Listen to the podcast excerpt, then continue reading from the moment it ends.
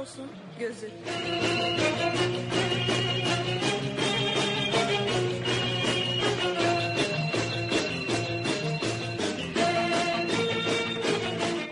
Kültür, sanat, şiir, felsefe,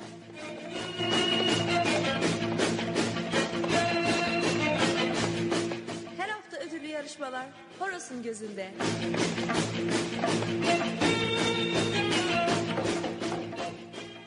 Horos'un gözü.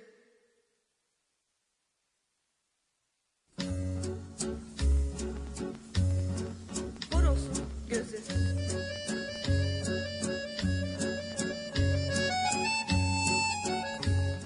Sevgili sanatseverler, iyi geceler. Hepinize hoş geldiniz Horus'un gözüne. 21 Mayıs 2013 bugün. Yine bir Horus'un gözünde buluştuk. Biraz teknik aksaklık yaşadık. 1-2 dakika geç başladık. Yayın esnasında da umuyoruz bu teknik aksaklıklar devam etmeyecek. Sağlıklı güzel bir yayın yapacağız bugün sizinle. Ee, bugün çok son iki gündür çok güzel iki gün geçirdim. Ee, Türkiye'den gelen konuklarımız vardı. Ee, Türk Festivali'ne, Turkish Spring adlı festivalimize gelen tiyatrocu konuklarımız vardı. Ee, Oksat Ordu Kültür Sanat Derneği'nin oyuncuları. Biliyorsunuz size tanıtmıştım iki hafta boyunca Destan adlı bir oyun oynadılar Tilburg'da, Oosterwijk'ta. Onları bugün Türkiye'ye gönderdik iki grup halinde. Onlara buradan tekrardan bir teşekkür ederim. Bize harika bir oyun seyrettirdikleri için.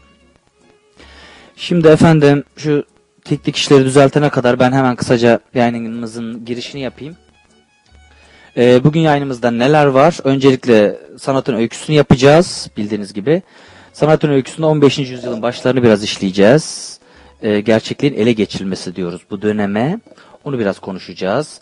Eğer sanatın öyküsünü takip edebilmek için yine e, her zaman olduğu gibi emirmahmutoğlu.org sitesinden e, görsellerimizi takip edebilirsiniz. Oradaki resimlerle size yine açıklamalar yapacağım. E, yine her zaman olduğu gibi bu hafta da radyo tiyatromuz var. Bu hafta yeni bir öyküye başlıyoruz. Geçen hafta Don Quixote'u bitirdik. E, bu hafta da Agatha Christie'den 10 Küçük Zenci adlı romanın ilk bölümünü yayınlayacağım. Radyo tiyatrosunda. E, onu, da çok seveceğinizi umuyorum. Ee, yine tabii ki de ödüllü yarışmalarımız olacak. Ee, ödüllü yarışmamız olacak. Müziklerimiz olacak bol bol. Ee, bu haftanın en büyük sürprizi de bugünkü konuğumuz, canlı yayın konuğumuz. Bugün canlı yayında Tülin Karataş'ı konuk edeceğiz. Bize harika sesiyle hem canlı türküler söyleyecek e, hem daha önce e, albümünde olan gerekse yayınlanmış müziklerinden çalacağız. Onları dinleyeceğiz. Keyifli vakit geçireceğiz. Onunla bol bol uzun uzun sohbetler edeceğiz. Ee, bana her konuda görüş, düşünce, eleştiri ve önerilerinizi biliyorsunuz iletebilirsiniz. Peki bu görüş, düşünce, eleştiri ve önerilerinizi nasıl ileteceksiniz? Öncelikle tabii ki de canlı yayını arayarak ileteceksiniz. Ee, canlı yayın numaramı hatırlatayım 0653 63 23 43 nolu telefondan bize ulaşabilirsiniz. Hem bizimle sohbet edebilirsiniz Tülün ve benimle e, hem de e, istekleriniz, düşünceleriniz, görüşleriniz varsa bize iletebilirsiniz. Ayrıca yine bana horosungözü et emirmahmutoğlu.org adresinden, mail adresimizden ulaşabilirsiniz biliyorsunuz. Yine hatırlatmakta fayda var. Twitter üzerinden, Facebook üzerinden bana ulaşabilirsiniz. Skype'tan veya MSN'den ulaşabilirsiniz. Ve yine canlı yayın link e, sayfamızın e, sağ tarafında olan konuşma balonundan yani canlı yayın chat odamızdan da bana ulaşabilirsiniz. Her konuda lütfen fikirlerinizi, görüş düşüncelerinizi bildirin efendim. Dediğim gibi bugün güzel güzel bir yayın olacak, canlı bir yayın olacak, kıpır kıpır. Şimdi şimdi efendim bu söylediğim gibi bugün 21 Mayıs. Bugün neler olmuş şöyle bir göz atalım. Öncelikle hemen bir bir saniyenizi rica ediyorum. Ee, bugün bir ölüm var. Onu bir analım. Avni Dilligil. Ee, 21 Mayıs 1971'de öldü. Onun bir anmasını yapalım. Tiyatro, sinema oyuncusu ve yönetmendi. Biliyorsunuz ee, Türk tiyatrosunun da önemli insanlarından bir tanesidir. Avni Dilligil.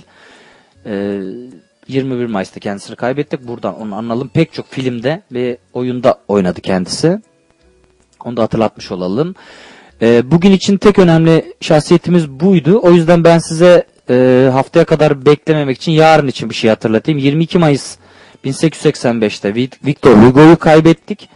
Biliyorsunuz büyük bir e, Fransız yazarı ve şairiydi kendisi. E, onu da buradan anmış olalım. Bir de bir de hatırlatmak istediğim size dün yani 20 Mayıs 1799'da ölmüş. Yine bir Fransız yazar Balzac. Balzac'ı da size e, ölüm ölüm yıldan önce bir analım, onu da bir hatırlatalım.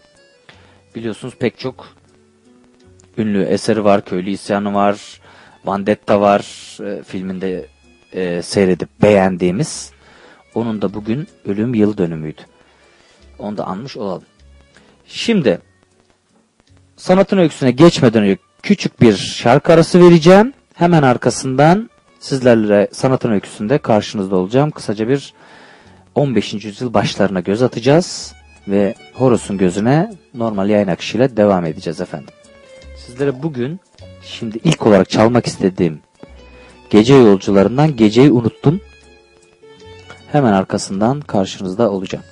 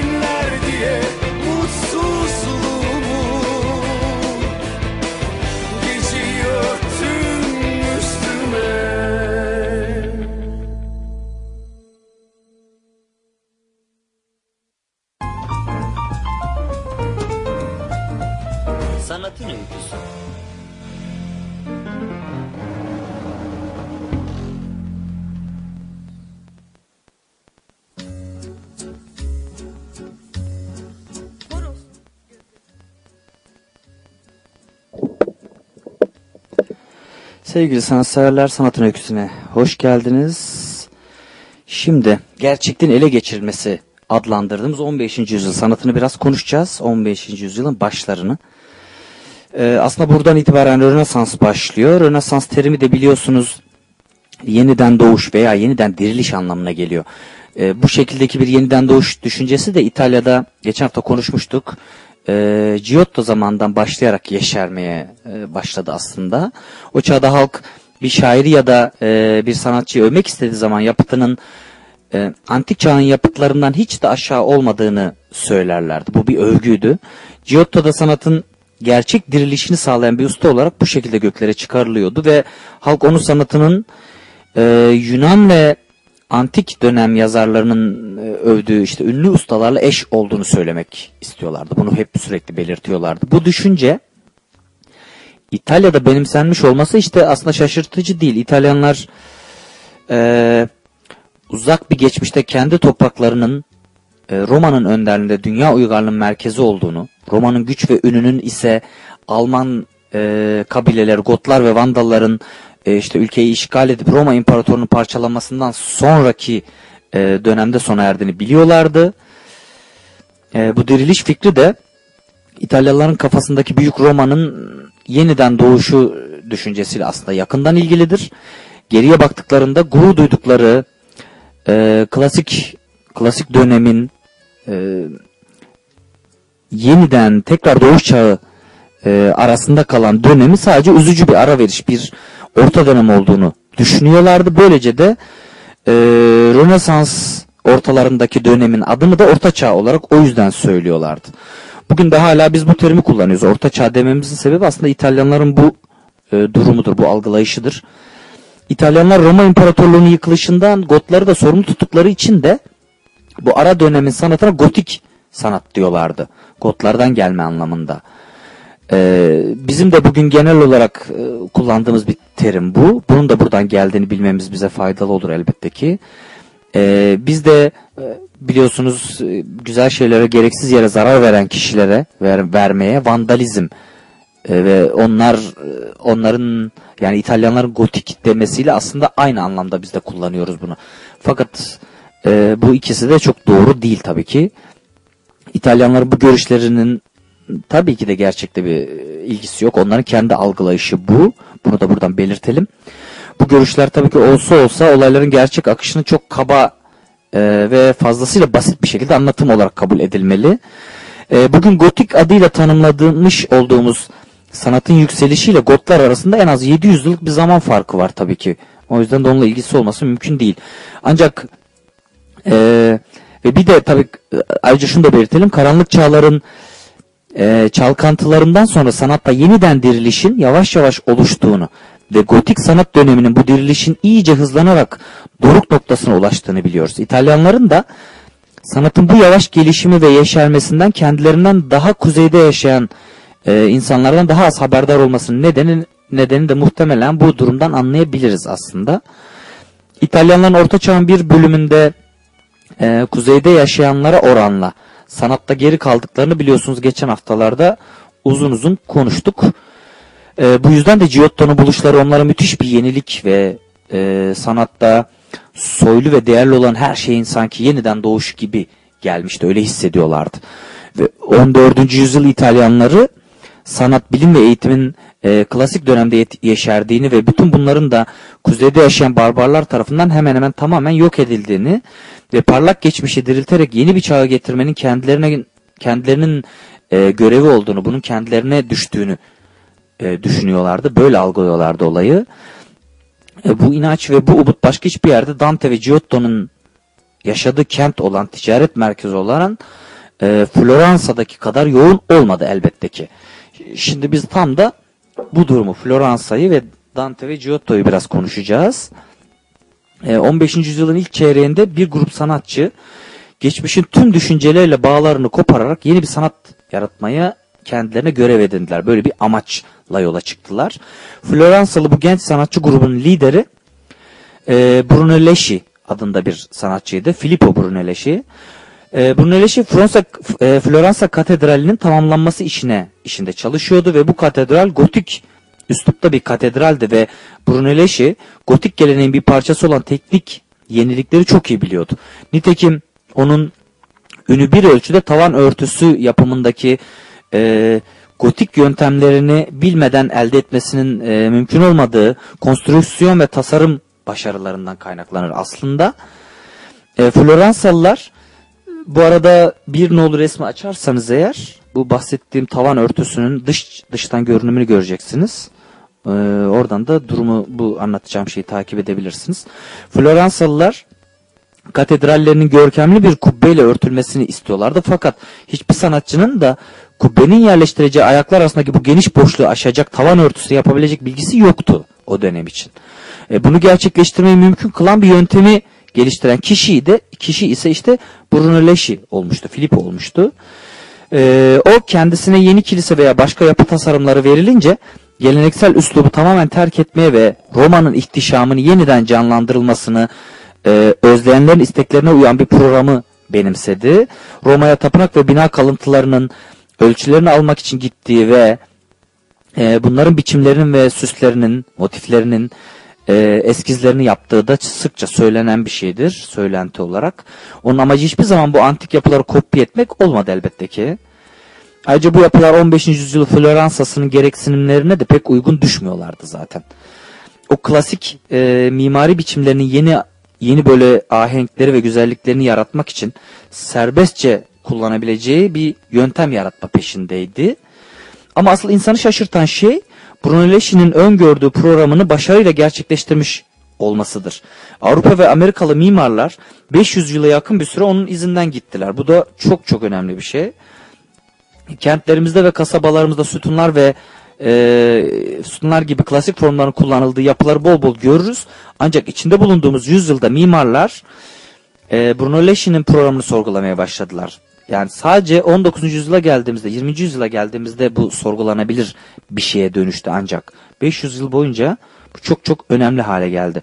Onun e, gotik geleneklerinin kullanımına baş kaldırması gibi onlar da mimaride Rönesans'a karşı çıktılar. O geleneklere karşı çıktılar. E, ama bugün yapılan evlerde sütunlar ve benzeri süslemeler olmasa da kasalar, kapı kasaları ya da pencere pervazları gibi bazı yerlerde hala klasik biçimlerin izlerini görebiliriz. Eğer Brunelleschi yeni bir çağın mimarisini başlatmayı istediyse ki bunu kesinlikle başardığını söyleyebiliriz. Bir nolu resimde e, Floransa Katedrali'nin kubbesini göreceksiniz. Bu 1420 civarlarında yapılmış bir katedraldir ve olağanüstü güzellikte bir katedraldir gerçekten. E, yine e, onun yaptığı Floransa civarındaki e, bir iki eser eserle e, devam edeceğiz. Onun neleri değiştirdiğini daha iyi anlamak için. İki nolu resme bakarsanız eğer bunu da 1430 civarlarında yapmıştır Brunelleschi. Yine Floransa e, civarındadır bu. Floransa'nın Pazziler diye anılan güçlü ailesi için yaptığı küçük bir kilisenin cephesidir bu. E, bu yapının klasik dönem tapınağıyla pek az ortak noktası olduğunu e, hemen anlarsınız ama gotik mimarların formları ile de az ilişkilidir. Onu da algılayabilirsiniz baktığınız zaman gotik bir esere benzemiyor hemen. E, Brunelleschi daha önce yapmış yapılmış olanların tümünden farklı bir hafiflik ve zarafet etkisi yaratmak için de e, sütunlarını, gömme ayaklarını ve kemerlerini kendi üslubuna göre bir araya getirmiştir. Resimde de bunu görürsünüz. Daha önce gördüğümüz resimlerde, konuştuğumuz resimlerde bu durum pek yok. Baya farklıdır o anlamda. Eee Eskiden Pantheon gibi yapılar vardı hatırlarsınız bundan bir ay kadar önce sanırım dört program önce bunu konuşmuştuk Pantheon'u. Ee, ve Pantheon'a benzer bir takım şeyler kullanmıştır. Bu da Pantheon'u ne kadar iyi incelediğini aslında gösterir Brunelleschi'nin. Ama aynı zamanda Pantheon gibi de değildir. Hem benzemektedir hem de kendine özgü bir üslubu vardır. Kemer, kemerin nasıl biçimlendiğini ve üst kattaki e, bir üst kattaki gömme ayakları e, nasıl bağladığıyla bunu Pantheon'la karşılaştırabiliriz. E, onu böylece de onun Roma biçimlerini nasıl incelediğini kiliseye girince daha net görebiliriz. Kiliseye girince görmek e, görmeniz gereken şey de üç nolu resim. Üç nolu resmi de bir görürseniz eğer hiçbir kilisenin içinde muhtemelen bu tarz bir şey görmemişsinizdir. En azından e, ondan önceki eserler açısından söylüyorum. 1400'lü yıllardan önce. O, o bambaşka bir tarz katmış kilisenin içine. Bu aydınlık ve çok çok iyi oranlanmış bir iç mekan. Gotik mimarların çok değer verdiği özelliklerden hiçbiri yok. Ne yüksek pencereler var ne ince ayaklar var. Bunların yerine binanın yapımında hiçbir gerçek taşıyıcı değerleri olmamakla birlikte e, klasik bir düzen düşüncesini getiren grimsi gömme ayaklar var. Aslında hiçbir şey taşımadığı halde ayak gibi yapılmış bunlar. Açık renkli çıplak duvarlar var. Bu da ferahlık hissi veriyor size. Brunelleschi bunları oraya sadece odaların biçimini vurgulamak için ve mekanın oranlarını verebilmek için oraya koymuş. Yoksa e, daha başka bir amacı da yok. Şimdi Brunelleschi ve e, onun döneminin ünlü heykelcisi ve e, ressamı Donatello'yu konuşacağız. Ama Donatello'ya geçmeden önce bir ufak şarkı arası daha vermek istiyorum. Bir nefeslenelim. E, biz de eve yeni geldiğimiz için hemen bir kahve alalım, bir kendimize gelelim sevgili dostlar. Siz de orada bir parça dinleyin. Sonra da kaldığımız yerden devam edelim. Efendim bakayım şimdi size ee, ne çalalım? Nev'den aşk diyelim. Sonra peş sıra yine birlikte olalım.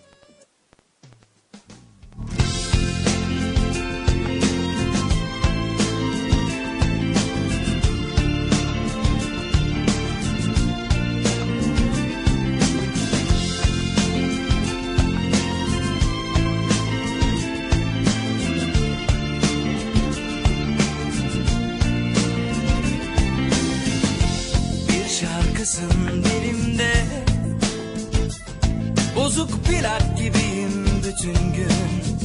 Aklım fikrim hep sende. Nasıl bir duygu ki bu? Ne zaman seni düşünsem? Koşmak geliyor içimden.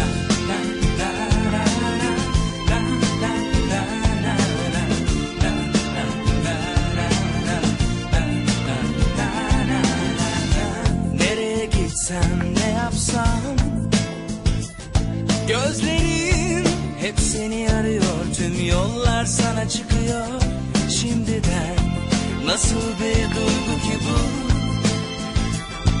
Ne zaman seni görsem?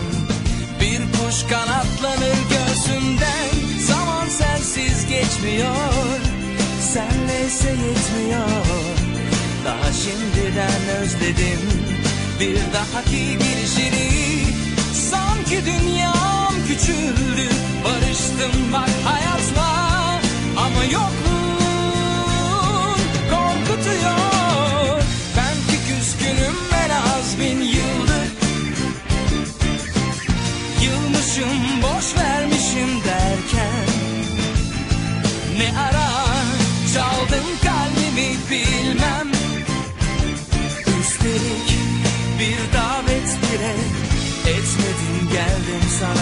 Gözlerin her şeyi anlatıyor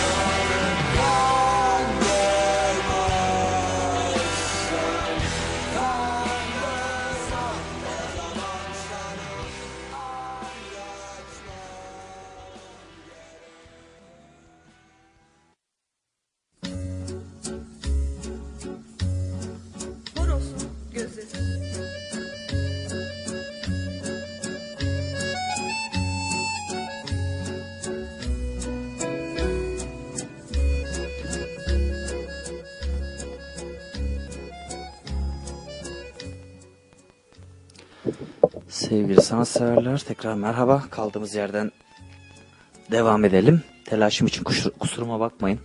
Valla koştur koştur eve gelip de program yaptığımız için o telaş hala devam ediyor. Birazdan daha sakin olurum, sakinleşirim. Bir kahve sigara içtiğim zaman kendime geleceğim. Daha hata yaparım o zaman. Bunun için üzgünüm hepinizden. Efendim nerede kalmıştık? Brunelleschi'nin Rönesans mimarisinde kalmıştık ama Brunelleschi yalnızca Rönesans mimarisinin öncüsü değil, e, gelecek yüzyılların sanatını egemenliğini alacak bir başka önemli bulguyu, perspektifi de ona borçlu olduğumuz yazar. Tarih kitapları, sanat tarih kitapları. E, eğer dört nolu bir bakayım bir dört nolu resmi açarsanız onu da biraz konuşalım. Perspektif kısaltımını kullanabilen Yunanlılar biliyorsunuz ilk programlarda konuşmuştuk ve derinlik yanılsamasını yaratabilen Helenistik ustaların bile nesnelerin bizden uzaklaştıkça küçülür gibi görünmesini öngören matematik yasalarını bilmediklerini konuşmuştuk daha önce. Ama ona rağmen bunu yaptık. Ee, o- yüzden böyle bir e, farklı sanat yaptıklarını konuşmuştuk. Ee, klasik sanatçılardan hiçbirinin ufukta kayboluncaya dek gözümüzden uzaklaşan ünlü ağaçlı yolu e, çizmiş olabileceğini de aynı zamanda düşünemiyoruz. Bunu hiç hayal edemiyoruz. E, sanatçılar bu sorunu çözme yollarını veren Brunelleschi'nin ressam arkadaşlarının da arkadaşlarının da yarattığı coşku muhtemelen çok çok büyük olmuştur tahmin ediyoruz. Bu dört no resme bakarsanız bu bu resim tam da matematiksel bu perspektif kurallarına uygun yapılan ilk resimdir. Masaccio, e, Kutsal Üçlü, Meryem İncilci, Aziz Yahya ve Bağışçılar e, res tablosudur. E, Floransa'da Santa Maria'daki e, şapelde sergilenmektedir bu. Dediğim gibi perspektifi kullanan, bildik anlamda kullanan ilk resimdir. O yüzden de çok önemlidir. E, bu üçlüyü tabii ki e, kutsal üçlüyü gösteren diyelim bu yapıt Floransa'da e, kilisenin duvarında boyalı durumda. E, çarmıhın altında Meryem'le e, İn- İncilci Yahya'yı görüyoruz. E, dış sağ ve sol köşelerde resmi yaptıran diz çökmüş iki bağış sever var. E, yaşlı bir tüccarla karısını görüyoruz.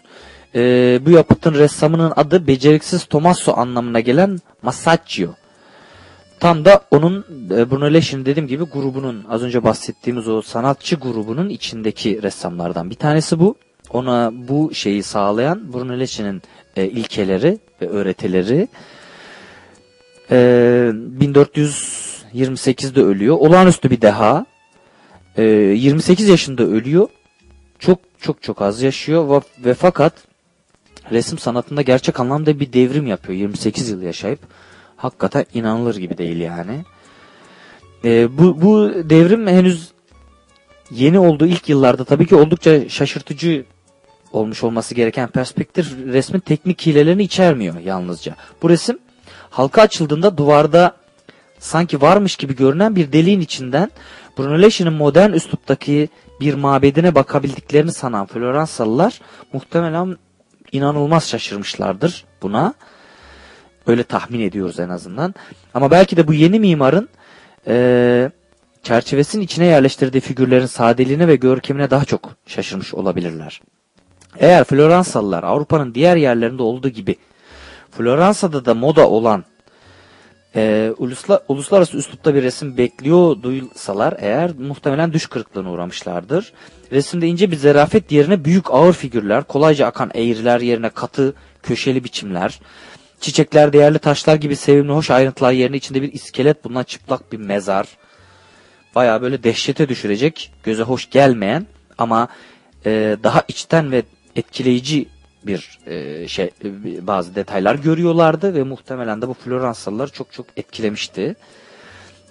Masaccio'nun sanatı belki onların alışmış oldukları resimler kadar hoş değildi ama tabii ki de dediğim gibi çok olağanüstü bir perspektif ve etkileyicilik ve çarpıcılık içeriyordu. Ee, Giotto'nun bu dramatik görkemine hayrandı Masaccio ve onu taklit etmek değil ama onun ilkelerini de alarak bambaşka bir şey haline e, dönüştürüyor. Meryem'in çarmıha gerilmiş olduğunu işaret eden o basit el hareketi örneğin sol tarafta göreceksiniz onu İsa'nın hemen altında e, tüm ağırbaşlı resmin içindeki tek hareket olduğu için inanılmaz etkileyici tabii ki. E, o yüzden de bir, bir ufacık detay bile bir resmi tabii çok bambaşka bir yere götürüyor. Figürler gerçek heykellere benziyorlar. Masacco'nun figürlerini yerleştirdiği bu perspektif ortamda vurgulamak istediği şey de tam da bu. Sanki onlara dokunabilecekmişiz hissi yaratmak. Ve bu duygu onları e, ve bildiklerini bizim daha yakınımıza tabii ki getiriyor. Daha bizden kılıyor resmi seyrederken. Rönesans'ın büyük ustalar için sanattaki yeni yöntemler ve yeni buluşlar e, tabii ki de sürüp gidecek. Bunları uzun uzun konuşacağız ileride. E, sanatçılar bunları her zaman anlatmak istedikleri konuyu bize daha yaklaştırmak için kullanmak istiyorlar ve bunu yapmaya çalışıyorlar. E, Brunelleschi'nin çevresinin en önemli heykelcisi elbette ki Floransalı usta Donatello'dur. E, 1386'da doğduğu tahmin ediliyor, e, öyle düşünülüyor ve 1466'da ölmüştür Donatello. Donatello Masaccio'dan aslında 15 yaş daha büyüktü ama ondan daha uzun yaşadı. Bir sonraki resme bakarsanız eğer 5 ne olur resim galiba bu. Bir heykel göreceksiniz. Onun e, ilk çalışmalarından bir tanesidir. E, silah yapımcıları loncası tarafından sipariş, sipariş edilmiş bir çalışmadır bu. Bu heykel. Onların koruyucusu, koruyucu azizi olan Aziz Giorgio'yu betimlemektedir ve e, Orsan Michel Kilisesi'nin Floransa'da yine dış duvarındaki bir e, bölüme konacaktı bu. O amaçla verilmişti. Eğer geri dönüp büyük katedrallerin dışındaki gotik heykellere bakacak olursak eski resimlere bir göz atabilirsiniz. Donatello'nun geçmişle olan bağlarını nasıl tamamen kopardığını da aslında anlarız. Bu gotik heykeller, eski gotik heykeller giriş bölümünün hep iki yanlarında sakin ağırbaşlı bir dizi halinde ve havada duruyormuş gibiydiler. Hatırlarsanız. E, oysa Donatello'nun bu heykeli yere sağlamca dayanıyor. Bir karış olsun geri çekilmemeye çekilmeme kararlılığını görebilirsiniz. Ayaklarına bakarsanız eğer heykelin yere gayet net şekilde bastığını hissedersiniz. Yüzünde ortaçağ azizlerinin belirsiz e, huzur e, görüntüsü yok. Tamamen öyle bir şey değil. Enerji ve böyle bir dikkat durumu söz konusu. E, eli yine kalkanın üzerinde e, bu, bu, bu tavırda meydan okuyan bir tavır tabii ki. Daha böyle çarpıcı. E, bu heykel e, korkusuzluğu, aşılmazlığı falan anlatıyor ve bununla ünlü kazanıyor aslında. Ve de e, aslında hayran olmamız gereken şey gereken şey sadece Donatello'nun hayal gücü ve e, bu Aziz'i böylesine şövalye görünümlü bir Aziz'i diyelim böylesine taze ve inandırıcılıkla görüntüleme yeteneği değil aslında. Onun heykel sanatına tüm yaklaşımı tamamen e, yepyeni bir anlayışı gösteriyor. Bizde canlı ve hareketli izlenimi yaratmasına karşın heykelin e, dış hatları kesim ve kaya gibi e, ve katı farkındaysanız Masaccio'nun resimleri gibi bu heykel de e, Donatello'nun kendinden önce gelen sanatçıların zarif inceltmeleri yerine e, daha doğanın böyle nasıl diyeyim canlı gözlemlerini koyma isteği çok net bu belirgin bunu bize gösteriyor aslında. Aziz'in elleri ve kaşları gibi ayrıntılar geleneksel kalıplardan tamamen ayrılmıştır. Ondan öncesindeki heykelcilerin yapmadığı e, detaylardır bunlar. Yine e, tabii ki de bunlar insan vücudunun gerçek özelliklerinin bir kararlı bir çalışması 15. yüzyıl başlarında bu bu Floransalı ustaların e, orta orta sanatçılarının kendilerine devrettiği eski kalıpları tabii ki de kullanmak istemiyor istemiyorlardı. Dediğim gibi bu grup zaten yenilik peşindeydi. E, Yunanlara ve eski Romalılara hayrandılar. Muhtemelen de atölyelerinde e, modellerden ve arkadaşlarından onlar gibi durup poz verip onları çizme işini yapıyorlardı. Birkaç kitapta bu geçiyor. E, tahminimizce de e, bu yöntem ilk kez işte bu dönemde tam da bu dönemde kullanıldı. İşte Donatello'nun eserlerine bu kadar inandırıcılık veren ve veren ve bizim gözümüzde bu kadar e, muhteşem bir sanatçı haline getiren şey de tam da buydu aslında. Bu yepyeni bir ilgiydi insanları bu o hale sokup sonra da onları çizmek. Tabii bu çok bambaşka bir durum. Ee, Donatello yaşamı sırasında da büyük büyüne kavuştu biliyorsunuz. Bir yıl, yüz, yüz yıl önce e, Giotto yapıldığı gibi sık sık başka İtalyan kentlerine gitti, çağrıldı. Oraları daha güzel ve ünlü kılması istendi. Oralarda resimler yaptı. Ee, bunlardan bir tanesi de hemen bir göz atayım efendim. Bir sonraki resmimiz bir, bir saniye onu bir çek etmem lazım. Ee, çok hızlı yayına girince ben o resimleri kendim açmamışım. Size açın diyorum. Ne kadar ayıp bana. Aferin yani. Sen açma. Dinleyicilerini açtı. Ondan sonra da numarasını unut. Bravo. Kendimi tebrik ediyorum efendim. Donatello'nun bu Herodes'in ziyafeti e, isimli eseridir. Hemen bakıyorum. Altınoğlu resim efendim. Bu resmi açarsanız altın kaplama bronzdan bir kabartmadır bu. Ee, bu heykelden o işte e, Siena vaftiz kurnası için yapıyor bu kabartmayı. Ee, daha önce gördüğümüz orta çağdaki kabartmalardaki e, konu edilen asıl konuyu vaftizçi Yahya'nın yaşamı ile ilgili bir olayı canlandırıyor burada. Ve kabartma da e, kısaca anlatayım. E, Solomon'un dans etmesi karşılığı olarak Kral Herodes'ten vaftizci Yahya'nın kellesini istiyor ve bunu aldığı o korkunç anı sergiliyor. E, resme bakarsanız ne kadar çarpıcı bir vahşilikte olduğunu görürsünüz. E, arka taraftaki insanların yüzlerini kapamaları, kaçıyor gibi görünmeleri, işte adamın elinde kesik başı tutuyor olması, bunları bu kabartmaya yansıtmış olması resme inanılmaz bir daha önceki resimler, daha önceki kabartmalarda görmediğimiz şekilde bir e, gerçekçilikle birlikte bir nasıl diyeyim e, şiddet duygusu veriyor. E, çocukların ağladığını görebiliyorsunuz. Bütün bu şiddet e, içeren o ön sahnenin hemen arkasında da birkaç Romalı yerleştirerekten tabii ki e, kabartmaya başka bir hava. O dinginlikle şeyi, şiddeti bir arada kullanarak bambaşka duygular yaratıyor bize Donatello burada, bu eserinde. E, bundan önceki, Donatello'dan önceki bu Vaftizci Yahya'nın bu sahnesini aslında birkaç resimde daha gördük önceki programlarımızda. Onların hiçbirinde bu şiddet yoktu. Bu dehşet ifadeleri yoktu. Sert değildi bu kadar tabii ki de. O yüzden de muhtemelen Donatello bunları yaptığında çok büyük bir şoka sebep olmuş olmalı Floransa'da.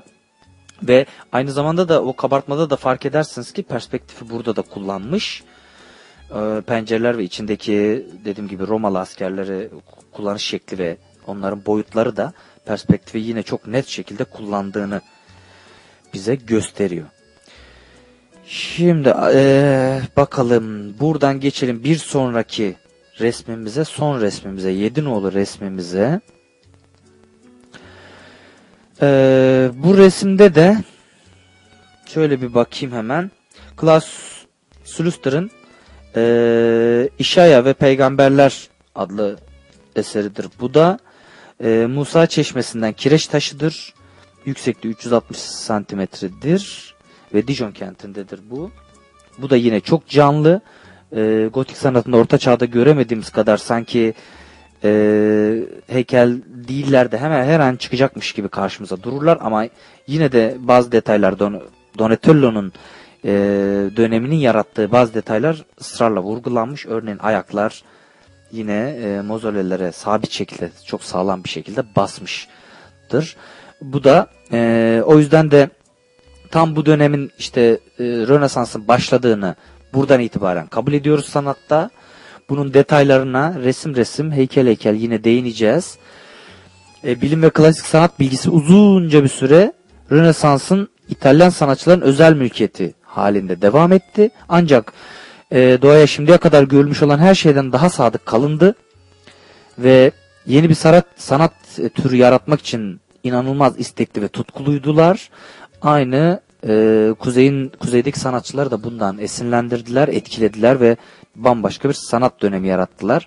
Bu tamamen sanattaki yarattığı büyük değişimlerin detayını ise haftaya bırakalım. Bu kadar sanatın öyküsü bu haftalık bu kadar yeter diyelim. Şimdi hemen size bir şarkı arası daha vereyim. Efendim yalnız bu şarkı arasını şöyle yapacağım. Konuğumuz olan Tülin'den bir parça çalacağım. Hatta iki parça üst üste dinleteceğim. Arada yine e, merhaba diyeceğim tabii ki size. Mose'yi çalacağım. Hemen bir kontrollerimizi yapalım. Tülin Karataş'tan ve komşu müzikten Mose'yi dinleyeceğiz. Umarım yorum hemen. Birazdan karşınızdayım efendim.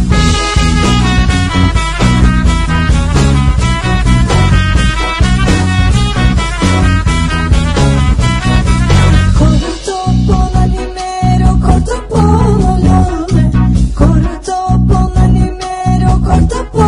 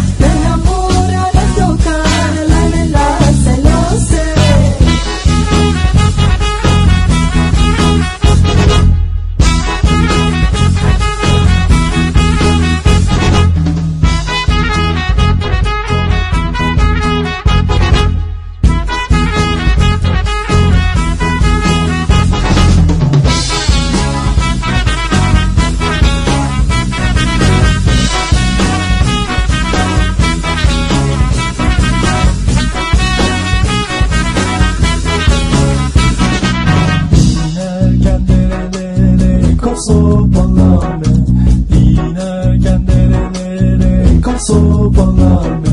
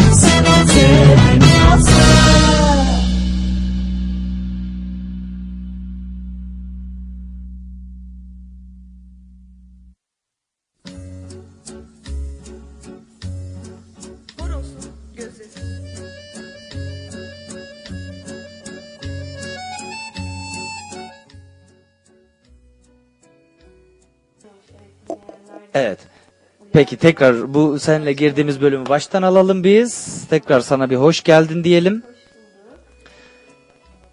Şurayı bir kapatalım. Sevgili dinleyiciler, çok sevgili arkadaşım ve dostum Tülü Karataş'la birlikteyiz. Ee, az önceki bölümü e, kaçırdık. Orayı yeniden alıyoruz. Ee, zaten henüz kendisini tanıtmamıştık. Biz e, sadece az önce dinlediğimiz Mose şarkısıyla ilgili biraz bilgi alalım dedik. Önce bir onu dinleyelim. Nedir ne değildir ondan sonra biraz tanıtım yapalım diye düşündük. Evet. Bu Karadeniz dillerinden bir parçaydı. Hem Fontusça hem Türkçe bir parçaydı. Komşu da bunu e, tekrar yorumladı ve bu parçayı albümümüzde seslendirdik. Çok da güzel olmuş gerçekten. Bilmiyorum, bilmiyorum gerçi ses gelmiyor diyorlar ama Hala gelmiyor mu dostlar ses? Bir Bir mesaj-. Sesler açılsın diye böyle sesler açık. Gelmiyor mu seslerimiz? Hala mı az acaba? Bir check edeyim. Tekrardan bir bakalım neden öyleymiş, ne oluyormuş. Gülçin bizi duyuyorsan hemen live chatten söyle. Sesler normal mi? O, oradan daha hızlı alabilirim çünkü.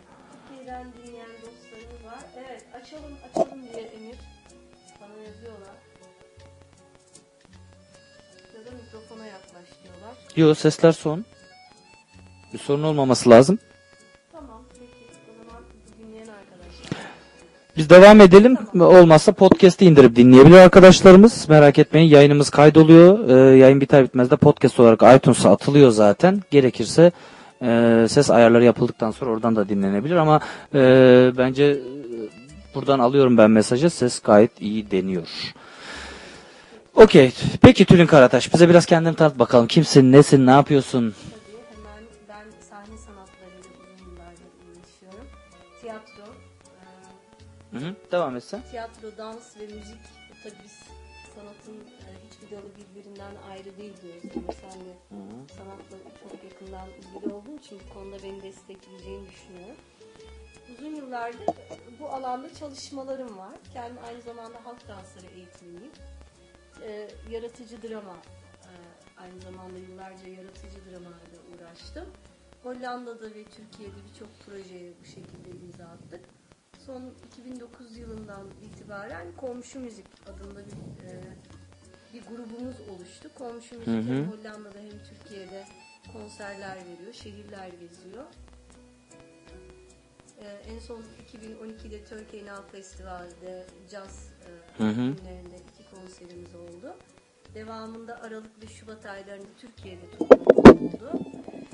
Bunun dışında çalışmalarımız Az mı? Evet. İkisini bir kullanmış oldum. Tamam peki ne kadar şanslıyım. İki mikrofonum var şu anda sevgili dinleyiciler. Yani komşu müzik sanatsal anlamda çalışmalarına devam ediyor. Ee, etnik müzik yapıyoruz. Etnik dünya müziği yapıyoruz. Ama etnik müziğimiz tamamen Türkiye'den beslenen kültürler ve Türkiye'den beslenen dilleri biraz gün ışığına çıkarmak, biraz bu dillerle birlikte müzik yapmak. Ee, tabii savunduğumuz şey nedir? Müziğin dili, dini, ırkı yoktur diyoruz. Sözlerini anlamamız gerekmeyen parçalara sadece rüyalarımızla ve o müziğin melodileriyle eşlik edelim diyoruz. Ve bu anlamda komşu çalışmalarına devam edecek. Turnelerine devam edecek. Peki Tülin sana teşekkür ediyoruz. Ee, şimdi senden bir parça daha dinleyelim biz. E, Paso Panori'yi dinleyelim. O arada ben şu mikrofon ayarlarımı da bitirmiş olayım tekrardan. Sevgili dinleyiciler kusura bakmayın bu e, kablosuz mikrofon üzerinden yapıyoruz yayını. Biraz problem çıkabilir. Ben o arada onu düzeltirim siz bunu dinlerken. Bu Paso Panori'yi de bize biraz anlat. Ondan sonra dinleyicilerimiz bu şarkıyı da dinlesinler. Tabii hemen söyleyeyim. Pasaponari çingenece bir parça.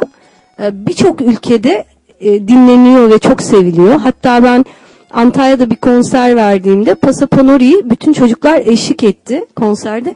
Ve ben çok şaşırdım. Aa çocuklar parçayı nereden biliyorsunuz dediğimde e, öğretmenim onlara ders veriyorum. Öğretmenim biz bu şarkıları düğünlerimizde hep söylüyoruz dediler. O kadar çok hoşuma gitti ki çok eğlenceli bir parça. Umarım dinleyicilerimiz de beğenecektir. Pasaponori e, tabii yine bir aşk hikayesi ama bu sefer aşk hikayesinde konu olan erkek aşkını annesine anlatıyor. Yani sevdiği kıza direkt anlatamıyor ve annesine diyor ki ay anne anneciğim bir kız sevdim o kadar güzel ki keşke bir söyleyebilsem nehrin kenarında suyu o kadar güzel seyrediyor ki diye aşkını annesine anlatıyor yani. Umarım dinleyicilerimiz beğeneceklerdir. Şahane hikayemiş. Aşk içinde aşk geçen hikayeler beni çok bayılıyorum zaten. Sevgili dinleyiciler, Pasa Panori dinliyoruz Tülin Karataş'tan. Şimdi peşi sıra yine birlikteyiz efendim. Panori chai romani merahigen kamau Paso panori chai romani merahigen kamau Yoy mamo, yoy mamo, de mampani, mamo de mampani, mamo de mampani. Yoy mamo, yoy mamo, de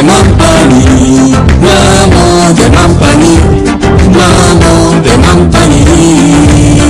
Paso panori chai romani merahigen kamau Paso panori chai romani merahigen kamau Yoy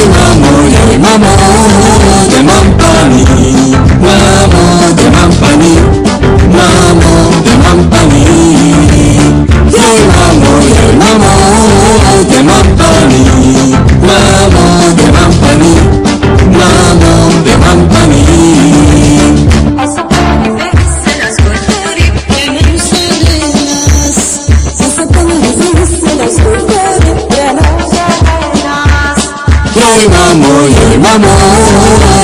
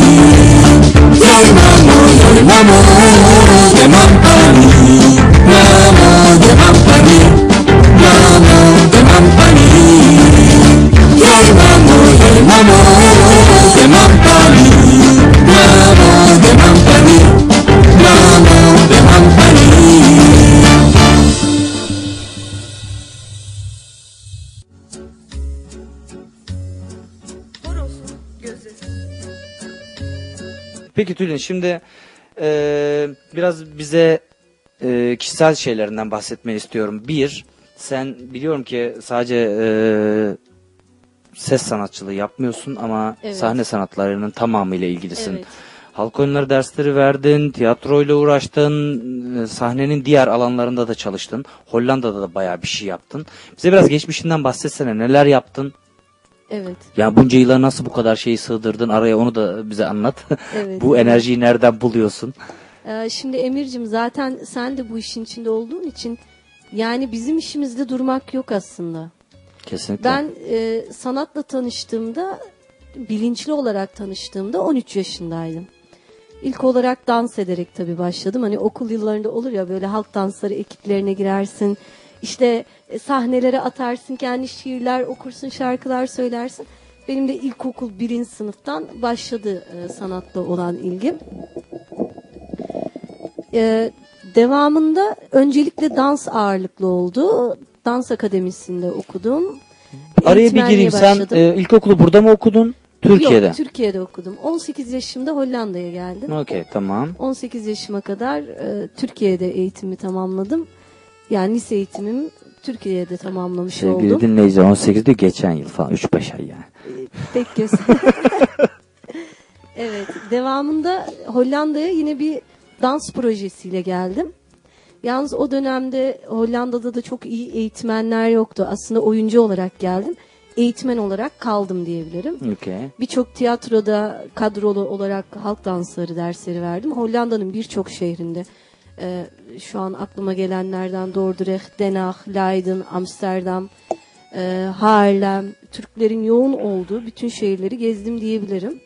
Halk danslarıyla başladım. Birçok e, çocuk yetiştirdim, genç yetiştirdim. Şahane. Şimdi bazen yolda denk geldiğimde de çok hoşuma gidiyor. Aa öğretmenim beni mi? diyorlar falan. Harika bir duygu Sen de zaten. bu iş, e, değil mi? Bu işin içinde olduğun için beni çok iyi anlıyorsundur. Çok çok çok E, zevkli bir evet durum. Hollanda'da çok güzel işlere imza attım. Çok güzel sahnelerde yer aldım.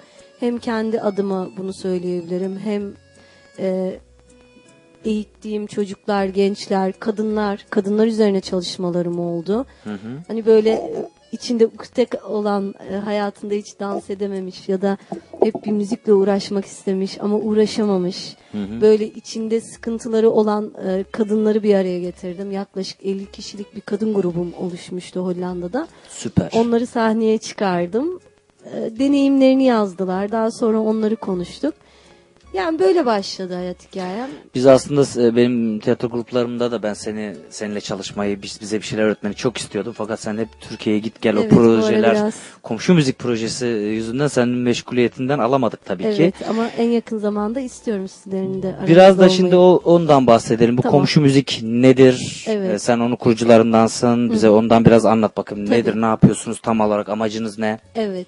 Komşu müziği ben Oğan Doruk Şadan ile 2009 yılında Hollanda'da kurdum. Oğan Doruk Şadan da master eğitimini Hollanda'da yaptı kendisi aynı zamanda komşunun kurucularından.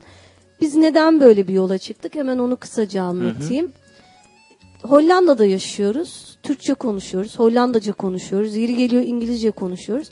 Ve Hollanda birçok kültürü bir arada besleyen bir ülke. Evet, Sen de dedikleri- Multikültürel bir ülke. Doğru. Aslında düşündüğüm zaman benim geldiğim yer de öyle. Benim halkım da böyle. Türkiye'nin e, her şehrinde farklı bir dans kültürü, farklı bir e, müzik kültürü, farklı bir yemek kültürü. Biz de bu konuda aslında çok zengin bir ülkeyiz. Biz de bu ülkeyi Hollanda'ya yani kendi ülkemizi Hollanda'ya bu şekilde nasıl anlatabiliriz dedik. Tabii ki bunu sanat yoluyla, sanatla uğraştığımız için sanat yoluyla anlatacağız. Başka çaremiz yok. Sanat şahane bir bağdır zaten. Evet. Başka e, kültürler arası köprü kurmanın en güzel yöntemi sanat zaten. Yani. Hangi Evet. sanatı yaparsan yap. Doğru. Evet. O yüzden e, neden komşu? Aa dedik yani herkes birbirine komşu ve en samimi dostumuz birçok zaman kapı komşumuzdur. Komşumuz. Ailemizden ileri gelmiştir. Bizim kültürümüzde komşunun çok önemli bir yeri Bir vardır. sürü atasözümüz var. Evet, doğru. bununla ilgili birçok biliyorsun evet atasözümüz var. Ve bizim çevre ülkelerimizde, Balkan ülkelerinde de komşuya dil olarak da komşu diyorlar. Komşu, komşu, evet. komşuya, komşi. Dedik ya Doğru. adımız da komşu olsun. E, Müziğimizin samimiyeti ismimize yansısın. İnsanlar bizi komşusu olarak görsün, kapısını açsın dedik ve böylece komşu oldu. Komşuda Hollandalı müzisyenler var, Türk müzisyenler var, Bulgar müzisyenler var. Aa, Ve süper. konserlerimizde konuk sanatçılarımız oluyor. Kanun Viritüözü sevgili Göksel Baktagir ile konserler verdik. Daha sonrasında Doğu Karadeniz müziklerinde çok önemli bir isim Ayşenur Koli var. Kendisi film müzikleri seslendiriyor, dizi müzikleri seslendiriyor. Kalan Müzik'ten bir albümü çıktı. Onunla konserlerimiz oldu. Ve komşu e, misafir sanatçılarıyla da yoluna devam edecek. Süper. Şahane bir proje. e, müzisyenlerimiz de değişebiliyor kendi içimizde. Mümkün olduğunca misafir sanatçı almaya çalışıyoruz. E, Hollanda'da konserlerimiz oldu. Türkiye'de şimdiye kadar Alanya, Antalya, Eskişehir, Gaziantep, Adıyaman, önümüzde bir Samsun konserimiz var. E, bu şekilde de Türkiye'nin de birçok yerine gitmeye çalışıyoruz. Sen gittiğinde bir de e, Antalya Üniversitesi'nde galiba bir radyoculuk Evet, yapıyorsun. Akdeniz Ondan da bahsetsene bize biraz. Akdeniz Üniversitesi'nde komşu ile dünya müziği e, programı yapıyorum. Çok da güzel geçiyor. Benim için çok güzel bir deneyim oldu. Dünya müziklerinden örnekler çalıyorum. Çok da dinleniyor Türkiye'de. Çok da Evet. sevilen bir radyo aynı zamanda. Evet yani bir nevi senle meslektaşım. Seninle her konuda ortak konuda, çok noktamız var yani. Çok noktamız var. Birbirimizin yaptıklarını aslında çok güzel bir Çok şey bu. güzel bir paylaşım. Tabii hep e, ben takip edelim isterim. Ortak projeler yapalım isterim. Evet. Ben de çok Aynı isterim. şeyler yapmaktan hiçbir zaman Evet. rahatsız olmaz. Tam da aksi bundan onur da duyarım yani. Ben de kesinlikle. Tabii bir de bu köprü olayı diyoruz ya hani Türkiye ve Hollanda arasında bir köprü Hı hı. yapmak istiyorsak tek taraflı olabilecek bir şey değil. Benim Tabii, de elbette. bu konuda burada dostlarıma ihtiyacım var. Orada dostlarıma ihtiyacım var.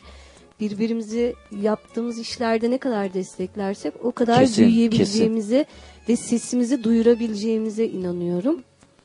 Ve bizde biliyorsunuz zaten birbirini köstekleme gayet yaygın bir gelenek olduğu için o tür arızalar elbette ki çıkıyor ama son 3 gündür bizimlesin. Ee, Destan oyunumuza da oyununa Evet. da geldin. Oradan arkadaşlarla da tanıştık, yönetmenlerimizle tanıştık ve e, muhtemelen hep birlikte projeler yapma imkanımız da var. Çünkü Evet.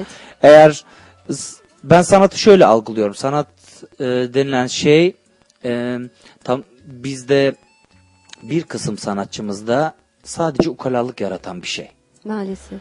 Ama sanat aslında o kadar bizden bir şey, bizim içimizden bir şey ki tam aksine bunun böyle birbirimizi kaynaştıran daha sevgi dolu bir bir ortam yaratması gerekirmiş diye hep düşünmüşümdür. Çok doğru ki seninle bunu çok net yaşayabildiğim birisin gerçekten. Evet. Ee, ki hafta sonunda bunu gördük. Oradan gelen grupla 18 kişilik bir grup sevgili dinleyiciler.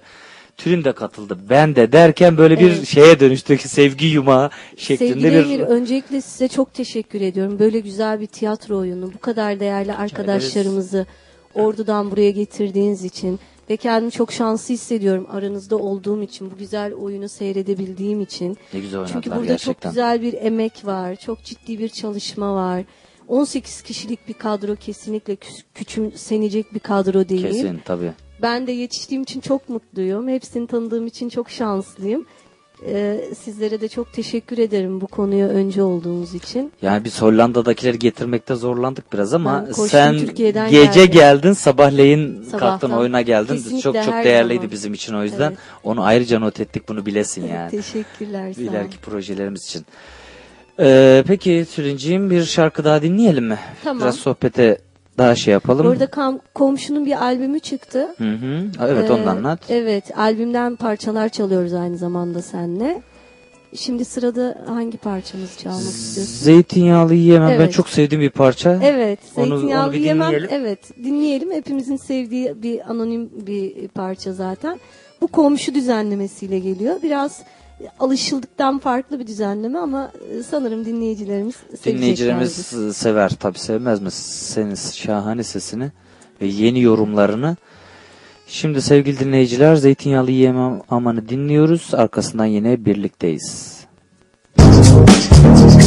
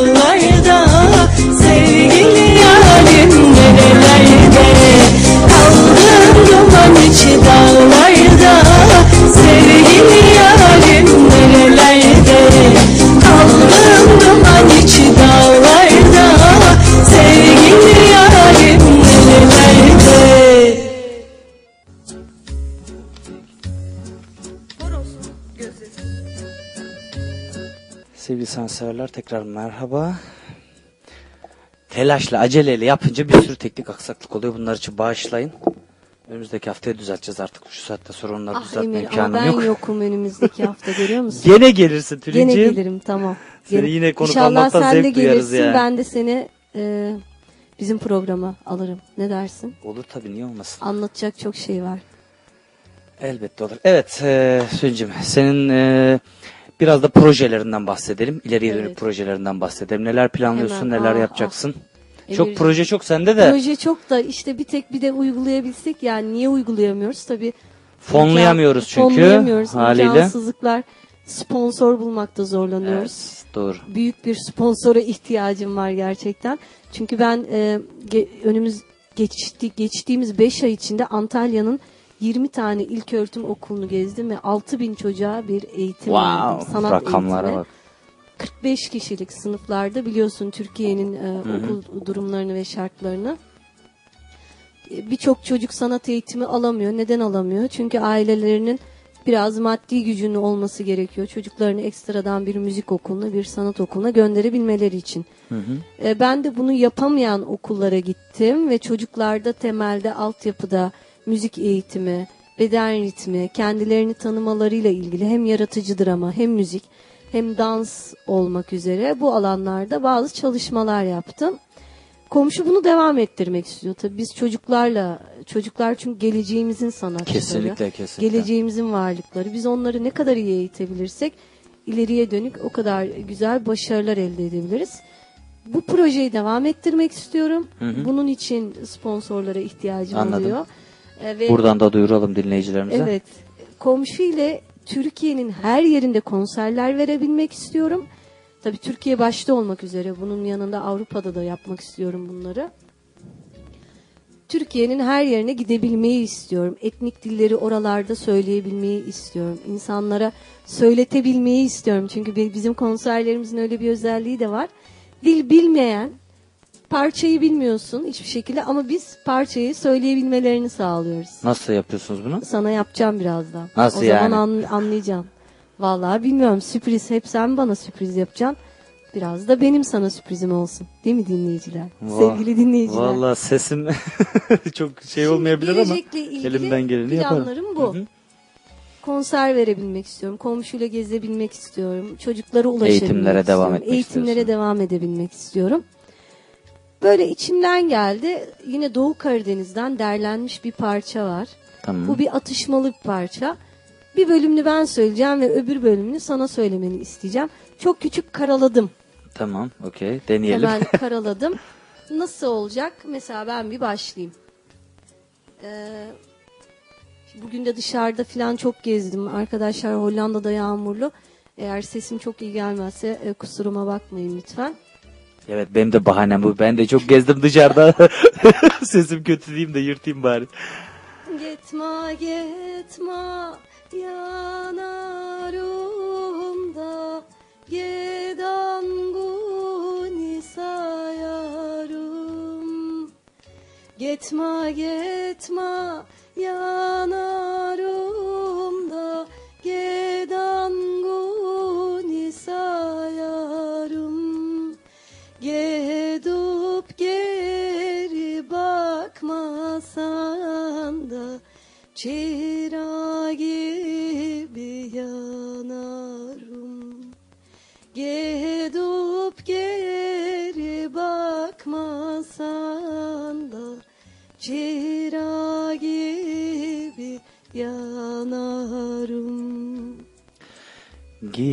Gidim çarıklarında... Ya ben makam tutturamadım. Gel bağla bağlarımı. Giydim çarıklarımı da gel bağla bağlarımı. Terk ettim giderim çok iste kalmanızı. Terk ettim giderim da çok iste kalmalıyım.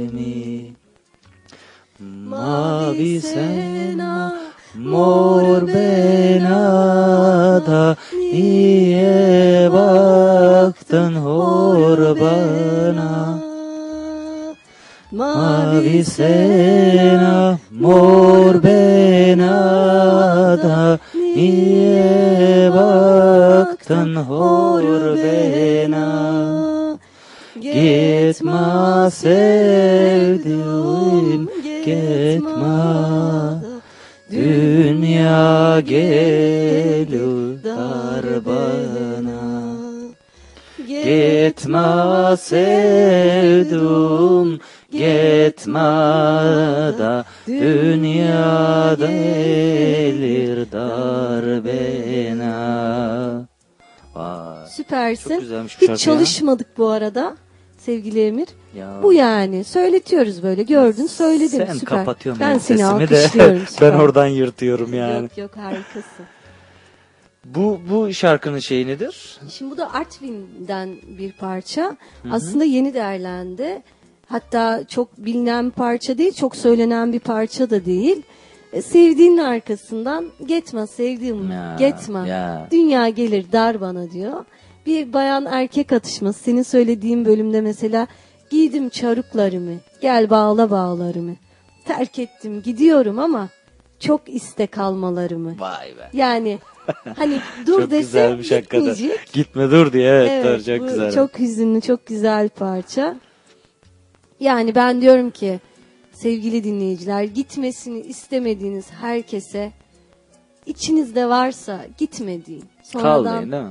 kal deyin Pişman ya. Hani olmayın sonra. Pişman olmayalım. İleriye dönük hayal kırıklıkları yaşamayalım. Eğer gitmesini istemiyorsanız kal deyin. Gitme sevduğum gitme. Sen gidersen dünya gelir dar bana. Vay be bravo valla Tülin har- harikasın. Tüylerim diken diken ettim burada benim yani. Evet. Şahanesin gerçekten. Peki Tülin'cim senden eee, Bir parça bir daha mı parça çalacağım? daha alalım. Şimdi Ederlizi var galiba sırada. Evet Hemen şimdi Ederlezi var. Onu, dinleyelim. Onu da bir anlat bize. Çok özel bir parça. Bo- boşnakça bir parça. Ee, Bosna Hersek Savaşı'ndan sonra yazılmış bir parça. Ederlizi Hıdrellez demek. Hı hı. Biliyorsun Hıdrellez bir an- aynı e, zamanda bir bahar bayramı aslında. Ama savaştan sonra bir ülkeye nasıl bahar gelir? Ha, güzel soru. Bahar çok güzel bir şey. Hepimize e, neşe getiriyor, heyecan duyuyoruz, çok mutlu oluyoruz. Ama eğer o ülke savaş yaşıyorsa, o ülke acılar yaşıyorsa, o ülkede yetim çocuklar varsa, gözlerinde yaş varsa, gözlerinde hüzün varsa, baharı nasıl karşılar? Bunu anlatan bir parça. Ben çok seviyorum. Ben de çok severim O yüzden bunu. de albüme mutlaka almak istedim. Sevgili Grom Brogovic'in bir parçası. Evet, çok, çok sevdiğimiz bildiğimiz bir Sezen parça. Aksu da sanırım Türkçe bir e, yorum kattı parçaya. Öyle olduğunu Sanki zannediyorum. birlikte de söylediler değil mi? Onlar bir Birlikte de konserde söyledi. falan. Evet öyle bir konserleri var. Devamında e, Haluk Levent de sanırım okudu. Ben de kıskandım. Ben de okuyorum dedim ve albümü aldım. Sevgili dinleyicilerden dinlerken sadece şöyle bir şey hayal etmelerini istiyorum.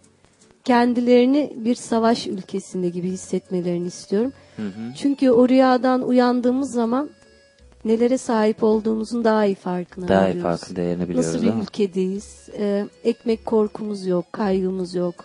Evimiz var, sıcak bir yuvamız var. Bazen bunların kıymetini, çevremizde sevdiklerimiz var. Bunların kıymetini unuttuğumuz anlar oluyor. Bunları hatırlatmak için bazen böyle parçalar dinleyelim bence. Evet Diyorum. hüzünlü bir sonla. Evet. Ee, şarkıdan sonra ve vedalaşalım o zaman. Şarkı dinleyelim. Tekrar karşınızdayız sevgili dinleyiciler.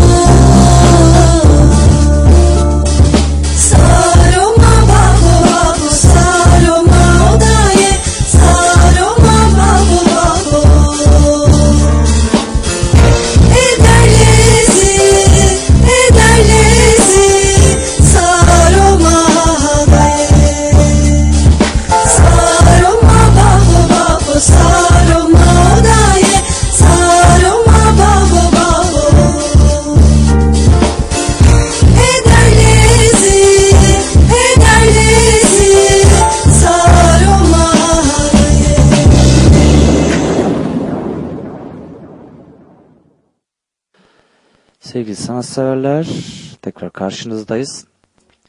Tülin'e teşekkür edelim, kendisini yolcu edelim. Ben teşekkür ederim. Beni bugün ağırladığın için. Tülin hakikaten programla. şahane sesinle, yorumunla ve çok güzel kişiliğinle bize Teşekkür ederim. programımıza çok güzel renk verdin gerçekten. Teşekkür ederim. Yani tabii komşu e, şöyle bir şey. Yaptığı işle çok ön planda. Kimse birey olarak ön planda değil. Burada yapmak istediğimiz bizim kendi kültürümüzü, etnik müziğimizi e, anlatabilmek. Bununla ilgili zaten birçok sosyal projede de bulunuyoruz. Türkiye'de de birçok e, e, yarar için yapılan konserlerde bulunmaya çalışıyoruz mümkün olduğunca. Yani yaptığımız işin bir sebebi var. Sadece müzik değil yaptığımız iş. Anlatmak istediğimiz bir his var, Evet. bir ruh var, bir inanış var. E, dünya dilleri. Ve bunu yapmaya sorumlu ve de zorunlu zorunlu hissediyorsun kendinde Evet, değil mi? Bir bunu de yapmaya kesinlikle zorunlu hissediyorum. Bana neden etnik müzik dediklerinde ben annemi kaybettiğimde iki yaşındaydım Hı hı. ve annem Kürtçe konuşuyordu. Ve ben hiç Türkçe bilmiyordum bu zamanda. Daha sonra annemi kaybedip başka bir şehirde yaşamanın getirdiği hayat mücadelesinden sonra yaşım ilerlediği zaman evet benim bir etnik yapım var. Benim Evet, etnik bir geçmişim var dedim. Annem en basiti annem. Şu an annem yanımda değil. Devamında kendisini hiç göremedim tabi. Ama etnik müzik neden yapmalıyım dedim. Çünkü orada bir his var, orada bir ruh var. Annem olsaydı şu anda belki söyleyeceği birçok kelimeyi anlamayacaktım. Ama bir annelik hissi, onun söylediği her kelime benim için kim bilir dünyaları bağışlayacaktı bana. O yüzden Canım, etnik canım. diller benim için çok önemli, çok özel, Anladım. çok duygulu, çok hisli, çok ruhlu. Yani etnik müzik dinlenmesi gerekildiğini düşünüyorum. Sana bir de kişiliğine de çok uygun. Sen de çok çünkü kibar, ince, nazik, duygulu bir insansın. Evet, Ee, hakikaten de öyle oluyor. Öyle olunca sen de öyle projeler yapıyorsun. O Evet, projeler de seni evet. buluyor. Yani popüler şekilde- olmak için Emir'cim yapılan bir şey değil. Komşu popülist olmak isteseydi daha farklı bir şey seçerdi. Hatta biz e, böyle etnik müzik yapan sanatçılarla konserler vereceğimiz zaman Ya. insanlar diyor ki aa neden daha popüler isimlerle çalışmıyorsunuz? İşte birdenbire çok e, popüler olabilirsin falan herkes Hı hı. senden bahsedebilir. Biz yavaş ama emin adımlarla yürümeyi tercih ediyoruz. Maksadımız popüler olmak değil. Sadece yaptığımız işi karşı tarafa hissiyatimizle aktarabilmek. Yani po- tabii popüler kelimesini uzun uzun tartışabiliriz Evet, elbette ki ama evet. e, Sen anladın ne demek istediğimi. anladım gayet iyi anladım. Benim için çok Evet. popülersin onu bilesin onu buradan ederim. söyleyeyim de. Senin için popüler olmaktan çok mutlu olurum. Çünkü aynı beyne sahibiz. Aynı hisleri paylaşıyoruz. O yönden e, senin yanında popüler Çünkü olmak birileri çok böyle eğlenceli. buradaki sanatla ilgili, sanatçılarla ilgili bir şey sordukları zaman ilk aklıma gelen kişisin. O yüzden de benim için popülersin diyorum yani. Teşekkür ederim. Çok sağ dinleyicilerimizden çok güzel yorumlar geliyor. Ee, ses tonundan bile kişiliğinin ne kadar düzgün olduğunu söylüyorlar. Teşekkür ediyorum. Çok sağ olsunlar. Ee, E, peki Doğru tü- duyguları yansıtabildiysem demek ki ne evet mutlu. yansıtmışsın demek. Çok mutlu olurum çünkü en en büyük korkum yanlış anlaşılmak. Ee, o yüzden doğru anlaşılabilmeyi çok istiyorum. O zaman çok güzel diyaloglar kurabileceğimizden ve kalıcı diyaloglar kurabileceğimizden Kesinlikle. eminim. Hiç şüphe yok. Eline diline Çok teşekkür ediyorum sağlık. her şey için. Biz de çok teşekkür ediyoruz sana. Herkese iyi akşamlar diliyorum. İyi akşamlar. Tülin'cim sağ olasın. Sevgili dinleyiciler Tülin'i veda ediyoruz ve e, fazla da bir vaktimiz kalmadı. Hemen radyo tiyatrosuna giriş yapmak istiyorum.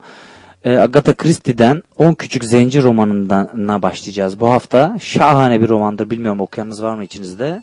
Benim çok sevdiğim de bir yazardır Agatha Christie. Onun ilk bölümünü bir dinleyelim. Hemen arkasından ufak ufak programı kapatmak ve birkaç şarkı dinlemek için bir arada olacağız. Birazdan görüşmek üzere diyelim.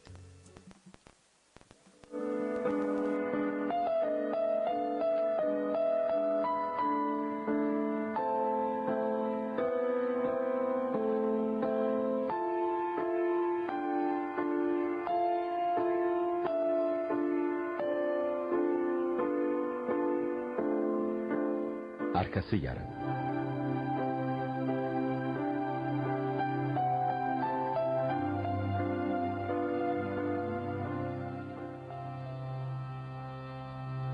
On Küçük Zenci Birinci Bölüm.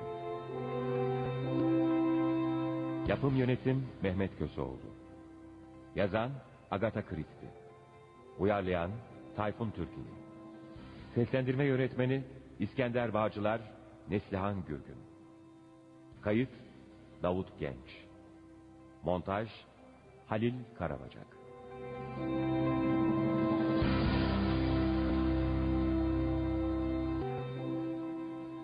Bayan Verde Clayhorn. Adresinizi iş bulma kurumundan aldım. Sekreterliğimi yapmanızı istiyorum. İstediğiniz ücreti ödemeye hazırım. 8 Ağustos'ta işe başlayacağınızı ümit ederim. Saat 12.40'da Paddington'dan kalkan trene binecek olursanız Oak Beach istasyonunda karşılaşacaksınız. Ve oradan Zenci Adası'na götürüleceksiniz. Yol masraflarınız için size 5 sterlinde yollamış bulunuyorum. Sevgilerimle. Bayan Owen. Allah'ım şükürler olsun sana. Sonunda bir iş bulabildim. Bugün ayın kaçıydı? E, altısı evet. Hazırlanmam için önümde bir gün var.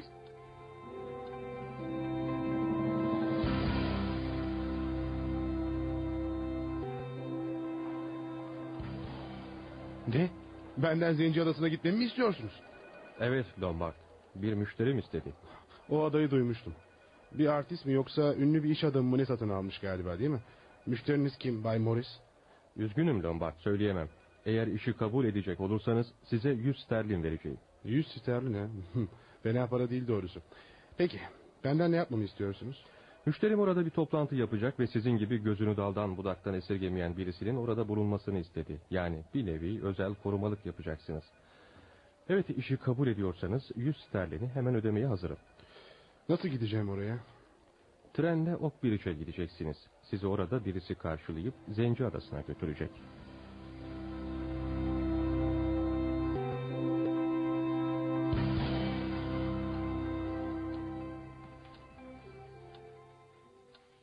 Muhterem Miss Brent, ümit ederim ki beni hatırlarsınız. Birkaç yıl evvel Belhava misafirhanesinde bir Ağustos'u beraber geçirmiş ve birbirimizle gayet iyi anlaşmıştık. Allah Allah, kim acaba? Neyse okumaya devam edeyim. Devon sahillerindeki Zenci Adası'nda bir misafirhane açtım. Civarda çıplaklar ve gramofon meraklıları bulunmayacak.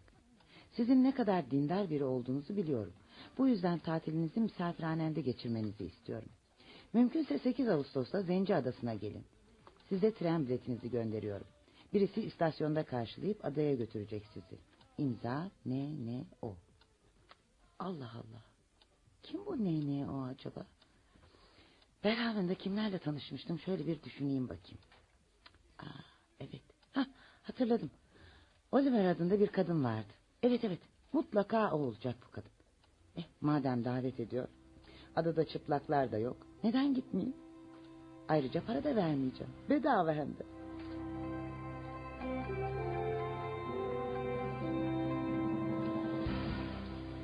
Evet, General MacArthur benim. Siz kimsiniz? Isaac Morris mi? Buyurun sizi dinliyorum Bay Morris. Kim tarafından arıyorum dediniz? Bay Owen mı? Şey kusura bakmayın pek hatırlayamadım. Ha, askerliğini benim yanımda mı yapmış? Ha, olabilir tabii ama çıkaramadım. Ya öyle mi? Neresi dediniz? Ha, Zenci Adası. E, evet, evet tabii. Neden olmasın? Ne zaman dediniz? 8 Ağustos'ta. Beni Oakbridge istasyonunda mı karşılayacaklar? Peki. Bay Owen'a davetini kabul ettiğimi söyleyin. Geleceğim. İyi günler. Kim bu Bay Owen acaba? Tanıyamadım. Güya benim komutamda askerlik yapmış. Her neyse. Maden zengin olup Zenci Adası'nı satın almış. Beni de davet ediyor. E gider biraz tatil yaparım.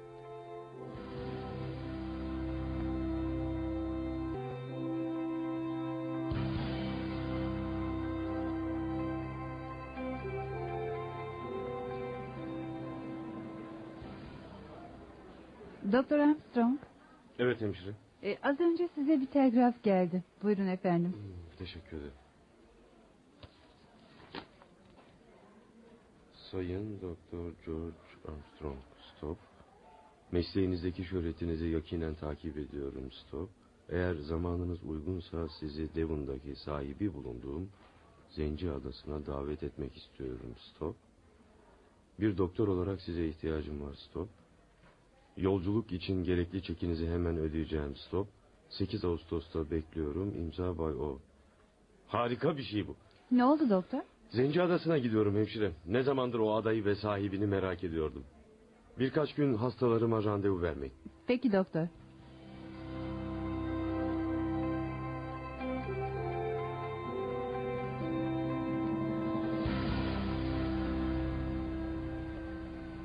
Amma kıyak iş ha.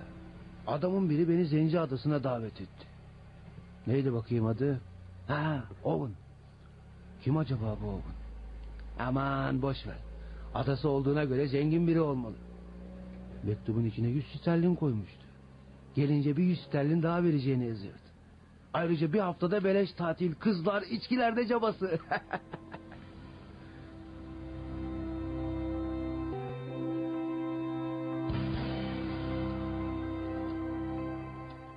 Kolay bir iş olacağı benziyor. Bay Morris bir hafta için yüz sterlin verecek. Bütün yapacağım eski bir polis şefi olarak Zenci Adası'na gelecek olan misafirlerinin güvenliğini sağlamak. Ee, benim gibi emekli bir polis için de yüz sterlin iyi para. Bay Morris müşterisinin malikanesinde benimle birlikte üçü kadın on kişi olacağını söyledi. Ha, en önemlisi de kim olduğum bilinmemeliymiş.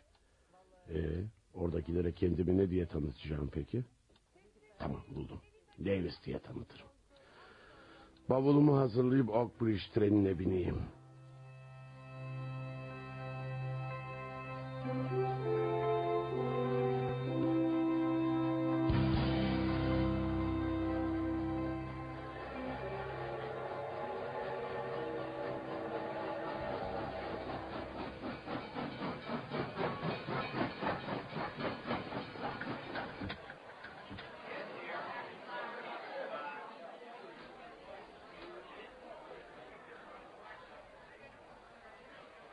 Hey Zenci Adası'na gidecek olanlar buraya yanıma gelsin. Zenci Adası'na gidecek olanlar buraya. E, Ben Zenci Adası'na gideceğim. Sekiz kişisiniz değil mi? E, Bilmiyorum ben tek başımayım. Adım Vera Clathorne. Bay Owen beni sekreter olarak çağırdı adaya. Ee, beni de tatilimi geçirmek için çağırdı. ne güzel aynı yere gidiyoruz demek. Adım Vera Clathorne. Memnun oldum. Ben de Emily Brent. İzninizle kendimi tanıtayım. Doktor George Armstrong. Ee, Ben de Bay Owen tarafından adaya çağrıldım. Ee, ben de General John MacArthur. Eski general yani. Siz ne diye çağrıldınız generalim? Ee, Bay Owen bir zamanlar komutan altındaki orduda askerlik yapmış. Ee, beni de tatil yapayım diye çağırdı. Hey Zenci Adası'na gidecek başka yolcu var mı? Bekleyin bir dakika. Merhaba adım Davis. Siz de mi Zenci Adası'na gidiyorsunuz? Evet bayan. Sayımız giderek artıyor. Ben de Zenci Adası'na gidiyorum. Adım Justik Verage, emekli hakimim. Ee, sizi tanıyorum hakim bey. Ee, affedersiniz kendimi tanıtayım. Doktor George Armstrong. Memnun oldum doktor. Ama sizinle tanıştığımı sanmıyorum. Doğru siz beni tanımazsınız ama ben sizi basında çıkan haberlerinizden tanıyorum. Siz çok ünlü bir hakimsiniz efendim. Teşekkür ederim. Evet herkes hazırsa gidebiliriz artık. Hey hey bir dakika. Zenci Adası'na nasıl gidebilirim söyler misiniz? Adınız ne bayım? Anthony Markın. Ah, tamam bizimle geleceksiniz. Ben de gelebilir miyim sizinle ben de? Zenci Adası'na mı? evet ben de davet edildim oraya. Adınız ne efendim? Lombard, Philip Lombard. Buyurun bizimle gelebilirsiniz. Zenci Adası'na nasıl gideceğiz bayım? Adım Fred Narako. Adaya sizi motorumla götüreceğim.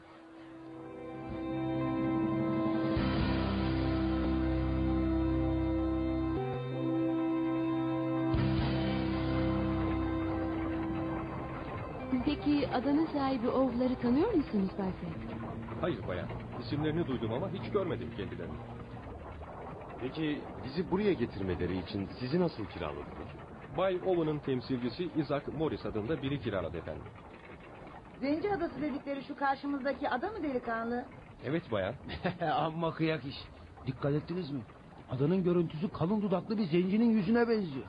Herhalde bu yüzden adaya Zenci Adası adını takmışlar. Fazla büyük bir ada değilmiş. Evet ama hırçın dalgaların arasında korku filmlerindeki mekanlara benziyor. Ya. Heh, işte geldik. İnebilirsiniz. Dikkat edin deniz dalgalı. Düşmeden çıkın iskeleye. İyi ama neden kimse bizi karşılamadı? Bay Thomas'la karısı evde efendim. İki gün önce de motorumla onları getirdim buraya. Ya, kimmiş onlar? Bay Thomas evin uşağı, karısı Etel'de hizmetçi. Bu iyi işte. Karnım acıkmıştı. Herhalde yiyecek bir şeyler verirler.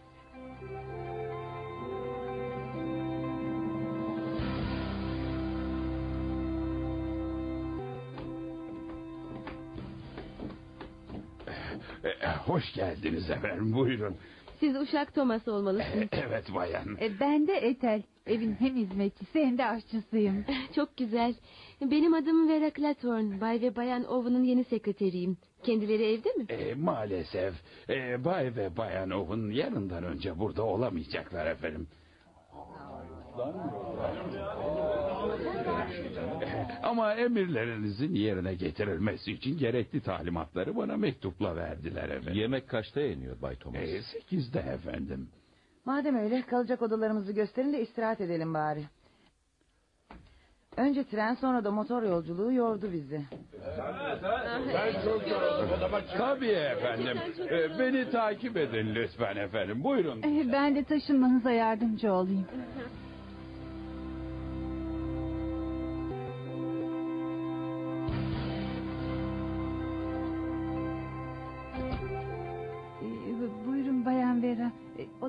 Burası efendim. Hmm, güzel odaymış. İçinde her türlü lüksü var. Bu evde sen ve kocandan başka kaç kişi kalıyor Ete? Bizden başka kimse çalışmıyor Bayan Vera. Kocam ve ben de iki gün önce geldik buraya. Öyle mi? Peki şu ovunları hiç gördünüz mü? Hayır görmedik efendim. Bizim mektupla işe aldı. Ha, tuhaf şey. Beni de öyle. Peki Etel gidebilirsin. Herhalde akşam için yemek hazırlayacaksındır. Evet efendim. Şu Etel amma da garip kadın. Devamlı ürkek, tedirgin. Sanki bir şeyden korkuyormuş gibi. Hepimize birer oda verildiğine göre büyük bir ev olmalı. Aa, şu duvardaki çerçeve içindeki yazı da ne böyle? Ha, bu bir şiir. On küçük zenci yemeğe gitti. Birinin lokması boğazına tıkandı, kaldı dokuz. Dokuz küçük zenci geç yattı. Sabah biri uyanmadı, kaldı sekiz. Sekiz küçük zenci adayı gezdi. Biri geri dönmedi, kaldı yedi. Yedi küçük zenci odun yardı. Biri baltayı kendine vurdu, kaldı altı. Altı küçük zenci bal aradı. Birini alı soktu, kaldı beş. Beş küçük zenci mahkemeye gitti. Biri mahkum oldu, kaldı dört.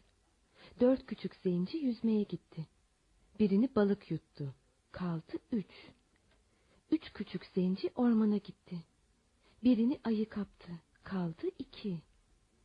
İki küçük zenci güneşte oturdu.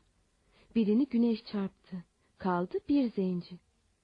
Bir küçük zenci yapayalnız kaldı. Gidip kendini astı. Kimse kalmadı. Aa, ama da garip şiir. Adı da on küçük zenci.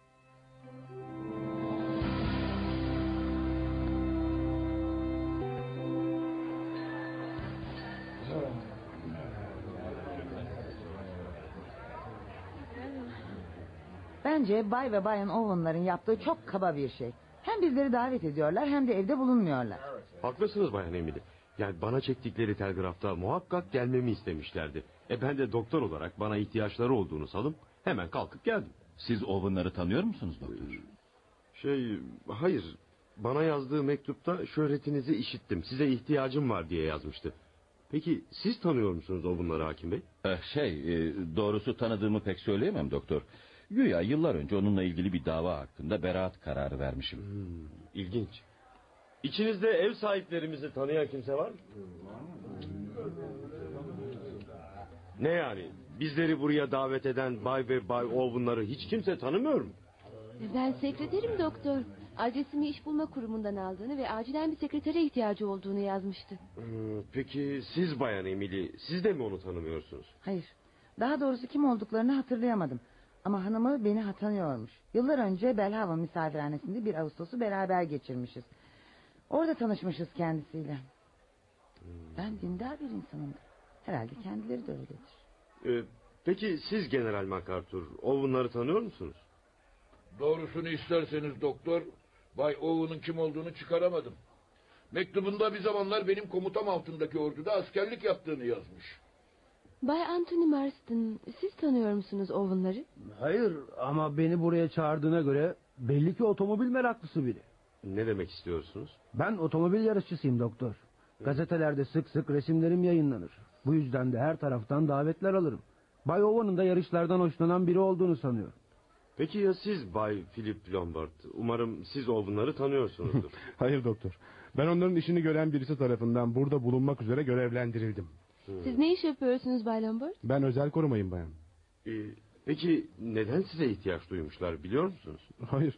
Eğer Bay Owen burada olsaydı herhalde nedenini söylerdi. Peki siz Bay Davis, siz de mi tanımıyorsunuz Owen'ları? Şey, tanıdığımı söyleyemem hakim bey. Ama o beni tanıyormuş. Ben de bu nazik daveti reddetmemek için kalkıp geldim. Harika. Olacak şey değil. Bizi Zenci Adası'na davet eden Owen'ları hiçbirimiz tanımıyoruz. Haklısınız doktor. Garip bir vaziyet. Biz onu tanımıyoruz ama o bizi tanıyor. İşin enteresan tarafı Uşak'la karısı da tanımıyor. Ee, Tom'a mektupla adaya çağrıldıklarını söyledi. Anlaşılan bu Owen'lar bütün işlerini mektupla hallediyorlar. Ben bu işten gıcık kaptım baylar. Siz isterseniz kalabilirsiniz. Ama ben gideceğim. Nereye Bay Anthony? Denizin ortasında bir adada olduğumuzu unuttunuz galiba. Doğru. Bir deniz aracımız olmadan asla bu adadan bir yere ayrılamayız. E, bizi buraya getiren motorcu yarın sabah geleceğini söylemişti. Anlaşılan bu geceyi burada geçireceğiz. Doğru söylüyorsunuz doktor. Bu yüzden endişelenmeyi bir tarafa bırakıp karnımızı doyursak iyi yaparız. E, yemek hazır.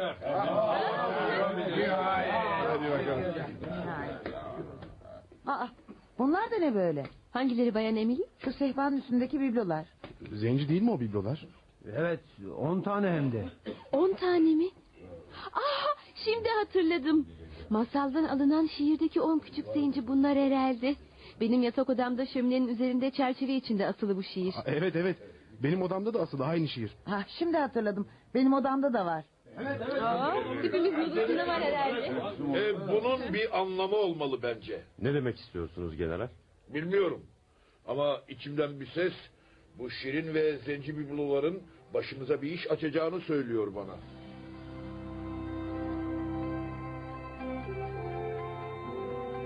On Küçük Zenci adlı oyunumuzun birinci bölümünü dinlediniz. İkinci bölümde buluşmak üzere, hoşçakalın.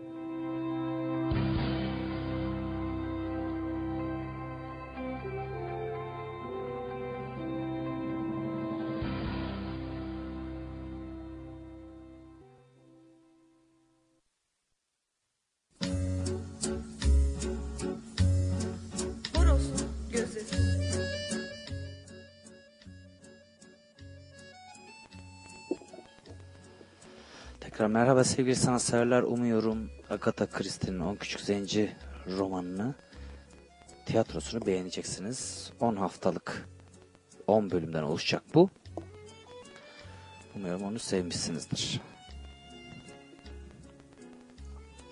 Sana yazdığım şiirleri geri alamam. İnkarı da aşk değil midir aşkın? Bir heceydi onlar benim kalbim için. Senin güzelliğine yazıldığı zamanlar. Bu külden sonra onları bir küfür gibi oku. Heceleye heceleye tersinden. Gittiğin yere yakışan dil budur artık. Ey insanı anısıyla yıkan. Şiirin bile kurtaramadığı sıradanlık. Siyah bir yağmur, herkesin konuştuğu. Bir baykuş avazı göğe bakan kuyu. Gitmek, gitmek taştan ağır gül. Gurbete düşen ay. Şimdi adından esen üşüme. 98 yazımı Şükrü Erbaş şiiriydi. Süremizin sonuna geldik sevgili sanatseverler. Ufak ufak veda edelim artık. Ee, bu hafta bir kısım e, bölümlerimizi yapamadık. E, yarışmamızı yapamadık. Bir e, ödülümüz vardı. Bir dinleyicimizin hediyesi. E, sauna biletimiz vardı. Aslında onu hediye edecektim ben size. Ama süreyi bitirdik onu haftaya verelim.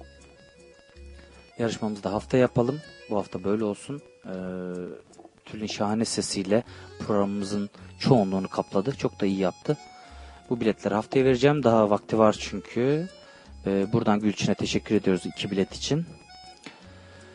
Sanatla kalın diyorum. Hepinize iyi akşamlar diliyorum. Bir e, 5-6 şarkı daha çalacağım. Bir miktar daha kalabilirsiniz benimle. Bir şarkıyla veda ediyorum. Hepinize iyi geceler diliyorum efendim. Haftaya görüşmek üzere.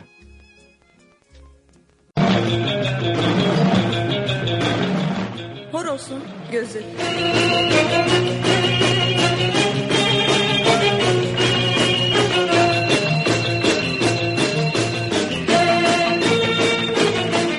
Kültür, Sanat, şiir, felsefe.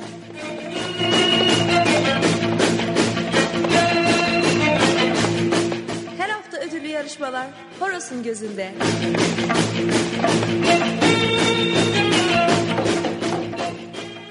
Horos'un gözü.